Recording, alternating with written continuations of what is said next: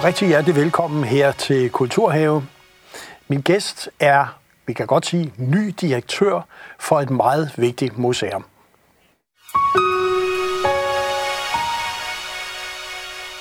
Og rigtig hjertelig velkommen til dig, Janus Møller Jensen. Ny, Tusind tak. Ny museumsdirektør for Dansk Jødisk Museum ja. her i København. Øhm, du kommer jo, hvis vi ligesom skulle sige, hvor kommer du fra? For jeg tror, der er mange seere, der måske ikke lige ved, hvor du kommer fra. Så kan man sige, du var i 10 år på Nyborg Slot. Ja, det var jeg. Ja. Og så var du en kort overgang på Koldinghus, ja. som de fleste sikkert også kender. Og så kom du her. Ja. ja. Kunne du knytte lidt ord på sådan din baggrund for ligesom at ende her? Ja, altså jeg er født og opvokset i, i, i København øh, og har læst på København, historie på Københavns Universitet og havde så en øh, øh, fik et Ph.D. og fik gang i en øh, forskerkarriere på Syddansk Universitet i Odense, hvor jeg var syv år, inden jeg så ligesom skiftede øh, forskerverden og universitetsverden ud med museumsverden. Og der var jeg så først afdelingsleder på, på Nyborg Slot, og så øh, øh direktør på Koldinghus, og nu altså direktør på Dansk Jødisk Museum. Så min øh, baggrund det er øh, middelalderhistorie med speciale i korstogenes historie fra middelalderen, og så ja, vel ind til i dag. Ja. Og når vi siger Dansk Jødisk Museum, øh, så kunne man jo med det samme spørge, hvorfor er det vigtigt, at vi har et sådan museum? Ja, det, det er jo helt ekstremt vigtigt af, af, af mange forskellige grunde. Men for det første, fordi det i sig selv sætter fokus på en øh, enormt spændende historie, øh, fælles dansk-jødisk historie, som er øh, i hvert fald 400 år gammel. Der er et stort jubilæum, der kan markeres øh, til næste år, hvor jøderne kom til Danmark i, eller øh, ja, der ja. blev inviteret jøder til ja, Danmark ja. i 1622, så der er et stort 400-års jubilæum til næste år, og det er egentlig en rigtig vigtig øh, fælles historie, som ikke bliver fortalt øh, andre steder. Øh, og så øh, lever vi også i en tid, hvor øh, vi desværre må konstatere, at øh, antisemitismen er i vækst. Øhm, øh, og en, det har både været en række episoder med, med skændinger af jødiske gravpladser øh, i Danmark, men, øhm, øh, men jo egentlig også det, det seneste har været, der har været, ja, Nordfront har været øh, meget aktiv i hele Skandinavien, øh, og øh, en, en neonazistisk øh, bevægelse. Mm. Og så kan man sige, at det sidste nye, der har været, det er, at der, der er blevet fokus på, efter man har opdaget i England, at øh, nynazistiske bevægelser forsøger at fiske eller øh, øh, lokke børn øh, til at øh, blive øh, komme over på nynazistiske sider og blive en del af det nynazistiske øh, miljø, blandt andet igennem øh, online-spil som Minecraft for eksempel. Så der har lige været en dom i England med en dreng på helt ned til 13 år, der blev dømt efter noget terrorparagraf. Så det er jo øh, øh, en ekstrem uhyggelig udvikling, og en, derfor også en ekstremt vigtig historie at, øh, at sætte fokus på. Og man kan sige, museet her, Dansk Jødisk Museum, har jo en arkitekt, der hedder Daniel Libeskind, som måske folk har hørt om, verdensberømte arkitekt også, og som også har lavet Holocaustmuseet i Berlin, mm. øh, og som jeg havde fornøjelsen selv af at arbejde med som teaterscenograf. For det er han nemlig også, det er der ikke så mange, der ved. Nej. Øh, hans arkitektur er jo meget speciel, øh, og hans stil. Så jeg synes, vi skulle se et lille klip af, hvordan ser det egentlig ud, det Dansk Jødisk Museum. Ja. Det kommer her.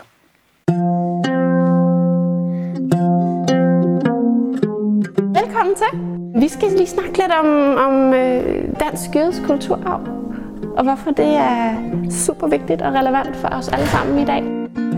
Vi står jo herinde i den her meget øh, udefra set meget almindelige bygning, men lige så snart man træder indenfor, så ser det meget særligt ud. Det er jo en masse skævvinkler, øh, og det er tegnet af en, der hedder Jane Libeskind, som er en amerikansk-polsk arkitekt. Og da han skulle tegne det her sted, så spurgte han lidt ind til, jamen, hvad er det særlige ved, ved dansk jødisk historie? Og der øh, faldt han jo over øh, oktober 43 og de danske jøders flugt til Sverige. Øh, 99 procent af de danske jøder overlever 2. verdenskrig, og 95 gør det, 95 procent gør det ved at flygte til Sverige. Så han valgte simpelthen, at øh, jamen, vores interiør skulle være svensk birkefiner som en reference til Sverige. Gulvet er også lagt med nogle, nogle referencer til skibsdæk. Så er vi jo inde i den her bygning, som er Christian 4. gamle galejhus, Christian den 4. er den første, der inviterer jøder til Danmark. Ja, en meget karakteristisk arkitektur, Daniel Libeskind. Øh, hvis man nu ude fra provinsen har lyst til at komme ind og besøge dig og Dansk Jødes Museum, hvor, hvor ligger det så henne, sådan rent fysisk?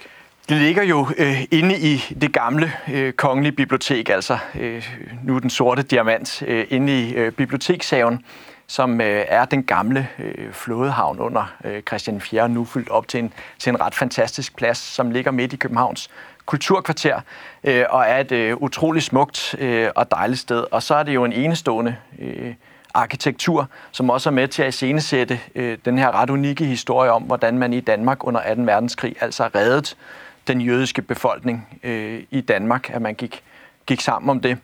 Øh, og som man kan se, så er vi jo ja, et museum med de skæve vinkler og de mm. gode historier, mm. kan man sige.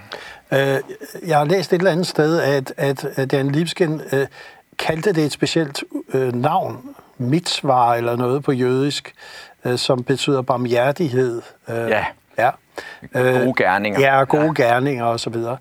Øh, det, at vi har den fælles historie med jøderne, øh, hvordan, hvordan vil du sætte ord på, at den er relevant i denne her tid lige nu? Altså, det er jo en, det er jo en øh, øh, enestående historie midt i øh, de øh, frygtelige og dramatiske begivenheder under 2. verdenskrig, der førte til øh, udryddelsen af millionvis af, øh, af jøder, at man har sådan et kapitel øh, Øh, i den fortælling, som egentlig handler om, at nogen siger nej øh, og går imod og hjælper med at redde øh, andre mennesker, både som god gerning, men også ud fra en øh, af barmhjertighed. Og den fortælling er derfor helt ekstremt vigtig, også i en stor international øh, sammenhæng. Og det er også derfor, at Daniel Libeskind øh, har lagt så stor vægt på den fortælling og taget øh, den opgave på sig at være med til at skabe rammerne lige præcis, øh, og, eller, eller også i, øh, i Danmark. Øh, og det er jo blevet sådan en meget ikonisk fortælling, kan man sige, om danskerne øh, og om os selv. Fordi, øh, øh, og som jeg tror, også tror har været helt afgørende vigtigt for vores selvforståelse og for øh, den øh, aktuelle situation lige efter øh, 2. verdenskrig, øh, at der var alligevel, øh, som, som også sætter et andet lys på samarbejdspolitikken øh, under 2. verdenskrig. Og uanset hvordan man vender og drejer det, så er det jo en fantastisk og, og enestående historie, man på den måde går imod, og derfor får reddet jøderne i Danmark i modsætning til, hvad der sker øh, øh, stort set alle andre steder.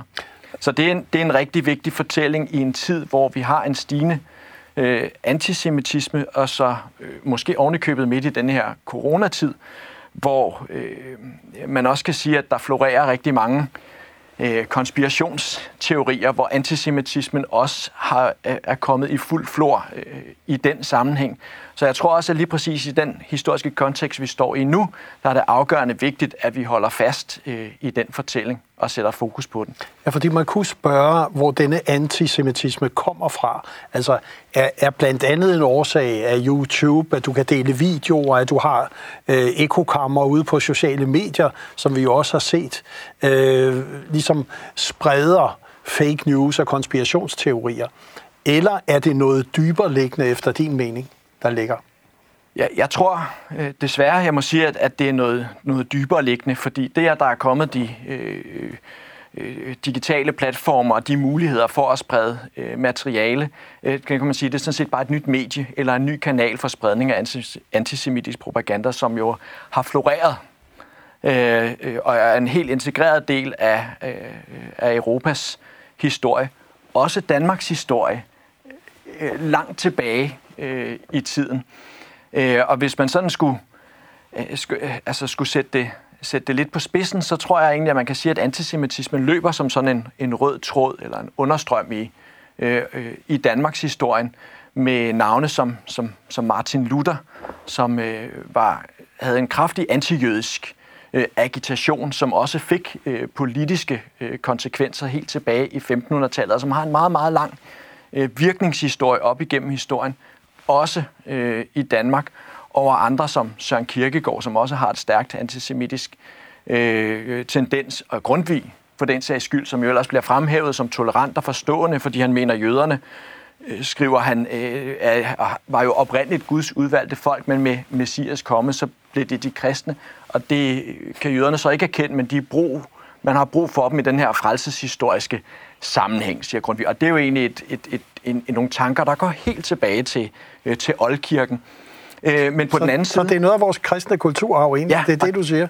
Ja, ja. helt bestemt, og, det, ja. og det, det er faktisk pointen i det, fordi øh, Grundtvig, kan man sige, han ytrer sig jo stærkt antisemitisk i en lang række af sine øh, andre skrifter direkte, og han øh, siger direkte, at tidens øh, sådan, øh, race-tankegang, ikke, at jøderne tilhører en anden race, og derfor kan de for eksempelvis aldrig blive rigtig danske. Øh, Øh, så, så der er jo en stærk antisemitisk tendens hos Grundtvig. Men det der med, at det er en del af kristendommen, det tror jeg også er helt afgørende vigtigt, som rækker endnu længere tilbage, og som øh, øh, ubevidst, i nogle tilfælde bevidst, men også ubevidst, kan spille en stor rolle, nemlig hele historien om, at det var jøderne, som slog Jesus ihjel. Og man kan sige mange ting, og sådan set var det jo romerne, der dømte ham.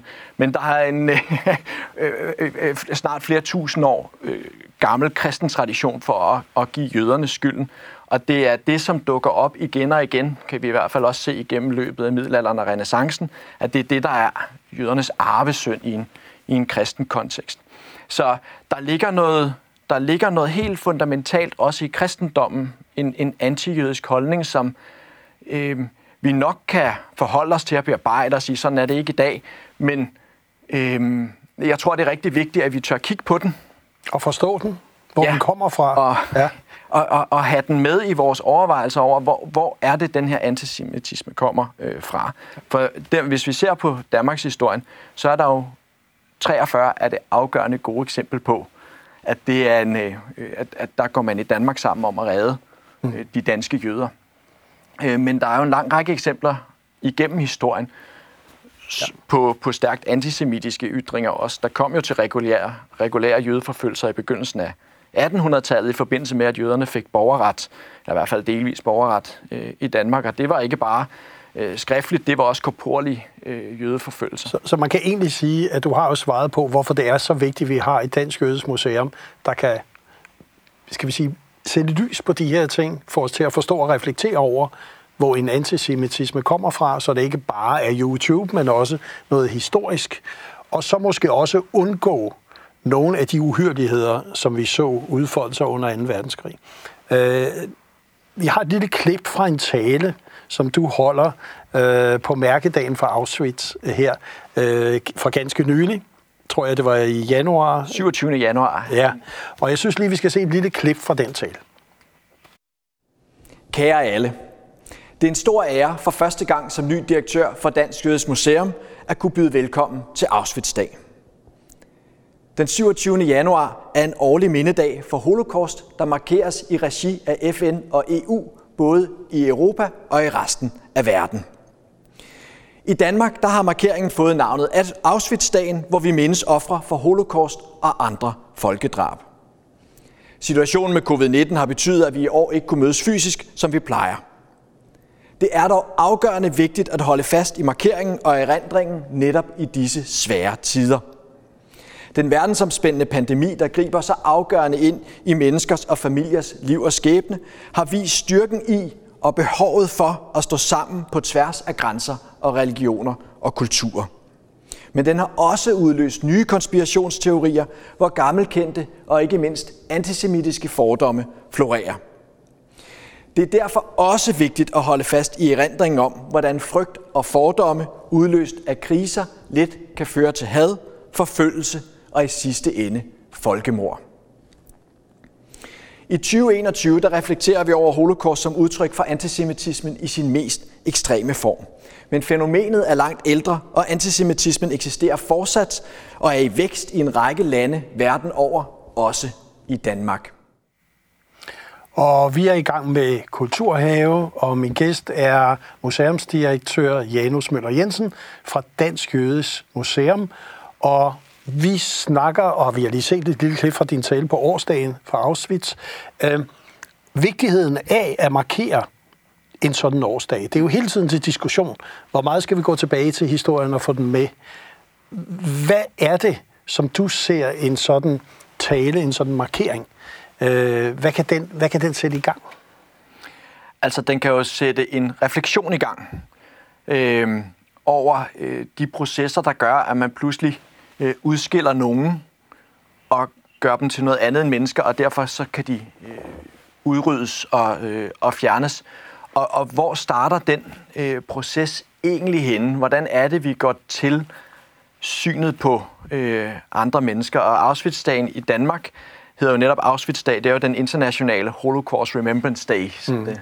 det, som den hedder i international regi, øh, som også sætter fokus på andre folkedrab, fordi det må man må erkende, det er, at der er sket folkedrab både før øh, og ikke mindst siden øh, i historien. Og det er jo det der med at blive klogere på de processer, der kan føre frem til, at man pludselig kan isolere en hel befolkningsgruppe, om det så er øh, kulturelt, eller etnisk, eller religiøst, eller hvad det nu måtte være, og så mene, at de ikke længere har ret til at, øh, til at eksistere. Den refleksion er jo ekstremt vigtig at holde fast i, og når vi så talte om før oprindelsen til det, eller potentielle kilder til øh, tanker, som kan føre frem til det, der synes jeg, det er rigtig vigtigt, at vi øh, har den diskussion, og det er jo noget, som er nødt til at foregå løbende, fordi der kommer hele tiden også øh, nye generationer til, men også fordi verden forandrer sig, så sker der ting som covid-19, og pludselig dukker der tanker op, og så kan man føre det hen til noget og referere det, og så, så står man i en situation, hvor et tilsvarende tankesæt, som man egentlig har nedarvet uden at tænke over, øh, tænke over det, kan føre til i sidste ende måske noget tilsvarende. Og, og det er der, at vi faktisk mener, at jeg kan bruge historien, og at historien og kulturarven er en helt nødvendig og afgørende vigtig ressource øh, for nutiden. Historien er nemlig ikke død. Historien den findes kun, hvis vi fortæller den. Ellers så er den der ikke. Og det, øh, derfor er det, er det rigtig, rigtig vigtigt. Og man kan så også sige, at, at, øh, at dansk-jødisk historie handler jo egentlig også om udviklingen i en, i, en, i en periode, hvor det at være dansk også bliver til i en moderne sammenhæng. Og det, par, og, og det former jo så også tilbage på den, øh, kan man sige, jødiske del af befolkningen. Så det at være dansk og det at være jødisk er jo også noget, som er foranderligt og hele tiden diskuteres i en eller anden form for gensidig udveksling eller en pardans, kunne man næsten sige. Og det er nemlig også en, en rigtig vigtig fortælling. Og der kan man jo sige, at der, der tror jeg, at der mangler at blive sat spot på kan man sige, det kapitel, der handler om, hvad, hvad har den jødiske del af befolkningen så betydet for udviklingen af det særligt danske i 18 øh, øh, og 1900-tallet. Og det er jo en meget lang og kompliceret mm. diskussion, men man kan da prøve at bruge nogle, nogle sjove billeder på det. Altså hvis man sidder ved et helt øh, traditionelt veldækket dansk øh, frokostbord, øh, det kunne være julefrokost, påskefrokost eller bare familien, der er samlet, ikke? så kunne der stå en grøn tuborg og en, og en rød Aalborg, og det vil fremstå som noget af det sådan ærke-danske. Øh, men Tuborg er jo grundlagt af Philip Heman i, i 1880'erne, en jødisk familie, og var jødisk i de fire første øh, generationer. Ligesom Rød Aalborg var, øh, øh og de danske spritfabrikker er, er grundlagt af Henius øh, i Aalborg, som blev særligt dygtig til at destillere øh, denne her snaps. Så det er egentlig to jødiske produkter, eller produkter, der er fremstillet af danske jøder. Så, øh, så, så det jødiske islet er jo med os øh, på en række steder, hvor vi ikke lige præcis tænker over det, det er jo egentlig bare ment som et sjovt eksempel. Man kunne sikkert gribe dy, øh, dybere ned i, det kunne være kunst, og det kunne være kultur, det kunne være design, det kunne være arkitektur, det kunne være mange forskellige ting. Men øh, billedet på det ærke danske veldækkede bord, så, så, så står det egentlig i, i grønne og røde farver, er, er og, vældig fint og billede du, på det. Og hvis du skulle sige lidt om, hvis vi nu tager hele Danmark, for nu, nu det her mm. program går ud til hele Danmark, så hvis jeg siger Randers og andre provinsbyer, øh, hvilken betydning har så, skal vi sige, det jødiske øh, islet og påvirkning haft på byer rundt omkring i Danmark? Jamen, altså, det har i hvert fald været øh, langt større, tror jeg, end langt de fleste forestiller sig. Det kan vi jo i hvert fald også bare se ved at, ved at kigge øh, på historien. Fredericia bliver, bliver fristad og bliver sådan en portal for, øh, for mange øh, jødiske familier, der først flytter til Fredericia og derfra spreder sig ud i landet. Særligt i 1800-tallet opstår der jo en række jødiske menigheder, en række større øh, danske provinsbyer, hvor de bidrager aktivt til nogle af de der øh, gazelleøkonomier, kan man næsten tale om, ikke øh, ude, i, ude i, i provinsbyerne, øh, og får øh, både begravelsespladser og synagoger, som ligger der som fysiske spor enkelte steder i landet endnu, som, øh, som sådan et vidnesbyrd om, om, om den fortælling og den påvirkning, som, øh, øh, som den jødiske del af befolkningen har haft på formationen af det, øh, af det moderne Danmark. Så den der historie om provinsjøderne kontra en, en historie, der har mere fokus på København, hvor man så må sige, at de fleste jødiske familier ender med at bosætte sig i sådan et, et, et centrifugalt sug mod København i slutningen af 1800-tallet. Øh, det, det er en historie, som, som mangler at blive foldet ordentligt ud. Der er heldigvis for nylig kommet en phd afhandling som sætter spot på det, men der er masser at gøre for at brede den nye viden ud. Og vi kan i hvert fald sige, at her i København, der har vi jo mosaisk øh, gravpladsen, øh, som jeg synes, vi lige skal se et lille klip fra, for det hænger jo også sammen med dit museum. Ja.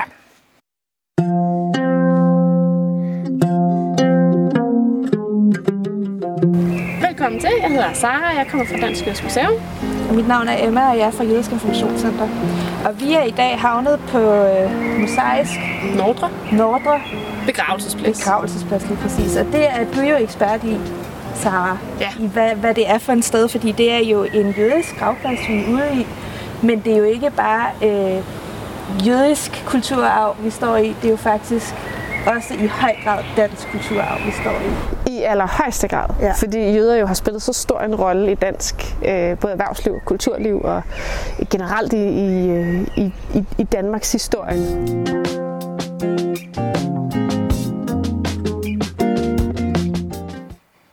Ja, jo også et stykke kulturhistorie. Ja. Øh, I det hele taget kan vi sige, at, at du har et museum, som er et stykke vigtig kulturhistorie og kulturarv, der skal bredes ud i de kommende år. Ja. Øh, hvad gør Danmark konkret i relation til de problemer, som du ligesom ser, antisemitisme, stigende osv., øh, gør vi noget ved? Et er, at man fra jødisk side er interesseret med, hvad gør vi i Danmark, kan vi sige, fra politisk hold? Er der nogle initiativer i gang? Ja, ja det øh, i- allerhøjeste grad. Det er jo noget, som har haft øh, stor øh, bevågenhed, ikke mindst siden øh, katastroferne og attentaterne i, i, i 2015. Øhm, og, øh, og, og der er øh, den danske regering har arbejdet på at lave en handleplan mod antisemitisme, som øh, i øvrigt på Auschwitz-dag i, dag, øh, i år, undskyld, øh, justitsministeren i Hækkerup også præsenteret øh, arbejdet med øh, og var inde på og, at sige, at det her det er noget, som, øh, som er, er på vej og vil blive øh, præsenteret i, i, i år. Øh, Så der er øh, stærke kræfter og gode initiativer øh, i gang til at øh, øh, sætte fokus øh, på den her problematik. Og der er det jo også, tror jeg, rigtig vigtigt at sige, at vi er jo en kulturhistorisk øh, institution, så vores opgave er at formidle historien. Vi er heller ikke en jødisk institution, men vi arbejder selvfølgelig tæt sammen med, med Trosamfundet og Jødisk Informationscenter. Øh, og øh, nu på begravelsespladsen, som øh, er, er øh, der står vi for formidlingen af, af historien, altså rund, rundvisninger. Øh, øh, der tror jeg, at vi har en rigtig vigtig opgave i at sætte, sætte fokus på historien af de grunde, som vi har talt om tidligere. Og det, der er, er det særlige ved den danske historie, nu kan det lyde som om, at øh, der var 43, og, og, og det er en, øh, det er en hurra-fortælling, en positiv fortælling, som vi skal have fokus på, og en, som at Danmark er kendt for øh, Øh, i resten af verden, og så kommer museet pludselig og- og sætter fokus på antisemitisme. Det er jo ikke det, er ikke det der er pointen. Øh, øh, for hvis vi ser på udviklingen i Danmark sådan helt overordnet, så kan man sige jo, at der egentlig er to historier. Først, så vil man ikke have jøderne i Danmark. Det er formentlig derfor, vi ikke hører om jøder i Danmark i, i middelalderen. De blev simpelthen, ja, et var, de måske ikke gad komme, men de er formentlig også blevet, blevet holdt ude, øh, indtil de så bliver øh, inviteret ind. Så er så er der stærke øh, kræfter imod, både teologisk og, øh, og, og, og politisk for den sags skyld, men især teologisk, at, det- at, at- det bliver et, et fremmed element, man ikke vil have. Og politimesteren i København taler om, at så kunne man da samle dem i en ghetto i København, men de bliver ikke samlet i en ghetto. Så er der spørgsmål, om de skal have borgerrettigheder. Der er en stærk modstander, den her litterære jødefejde, som, som øh, gør op med, eller udspringer af den diskussion i 1814, men så får jøderne borgerrettigheder, og de får stemmeret ved grundloven i 1849. Og, øhm, øh, og, og så kommer øh, 2. verdenskrig, og hvor man også i øh, historien, hvis vi ser på de andre skandinaviske lande, er jo anderledes. Men i Danmark bliver de jo, redder man så jøderne på trods af en samarbejdspolitik, øh, øh med, med, øh, som formentlig er forudsætningen for, at det overhovedet kan lade sig gøre øh, at redde de danske øh, jøder. Så man kan sige, der er jo egentlig to spor i den fortælling. Der er den negative, den antisemitiske historien om jødehadet, og så er der den positive historie, hvor det alligevel går anderledes øh, i Danmark. Og det er et eller andet sted i det spændingsfelt mellem antisemitismen og tolerancen, øh, som to modpoler, at historien så udvikler sig. Og det er der, det er ekstremt spændende, fordi historien er jo ikke lineær eller, eller simpel. Og det er øh, forskellige tider reagerer forskelligt på problemet. Og det tror jeg, vi kan lære rigtig meget af at, øh, at kigge på. Og det er det, der er vores fornemmeste opgave som Kulturhistorisk Museum. Og det vil vi glæde os meget til, at de to spor bliver foldet meget mere klart ud til glæde for os alle sammen og vores fælles historie. Tak fordi du kom her i Kulturhaven.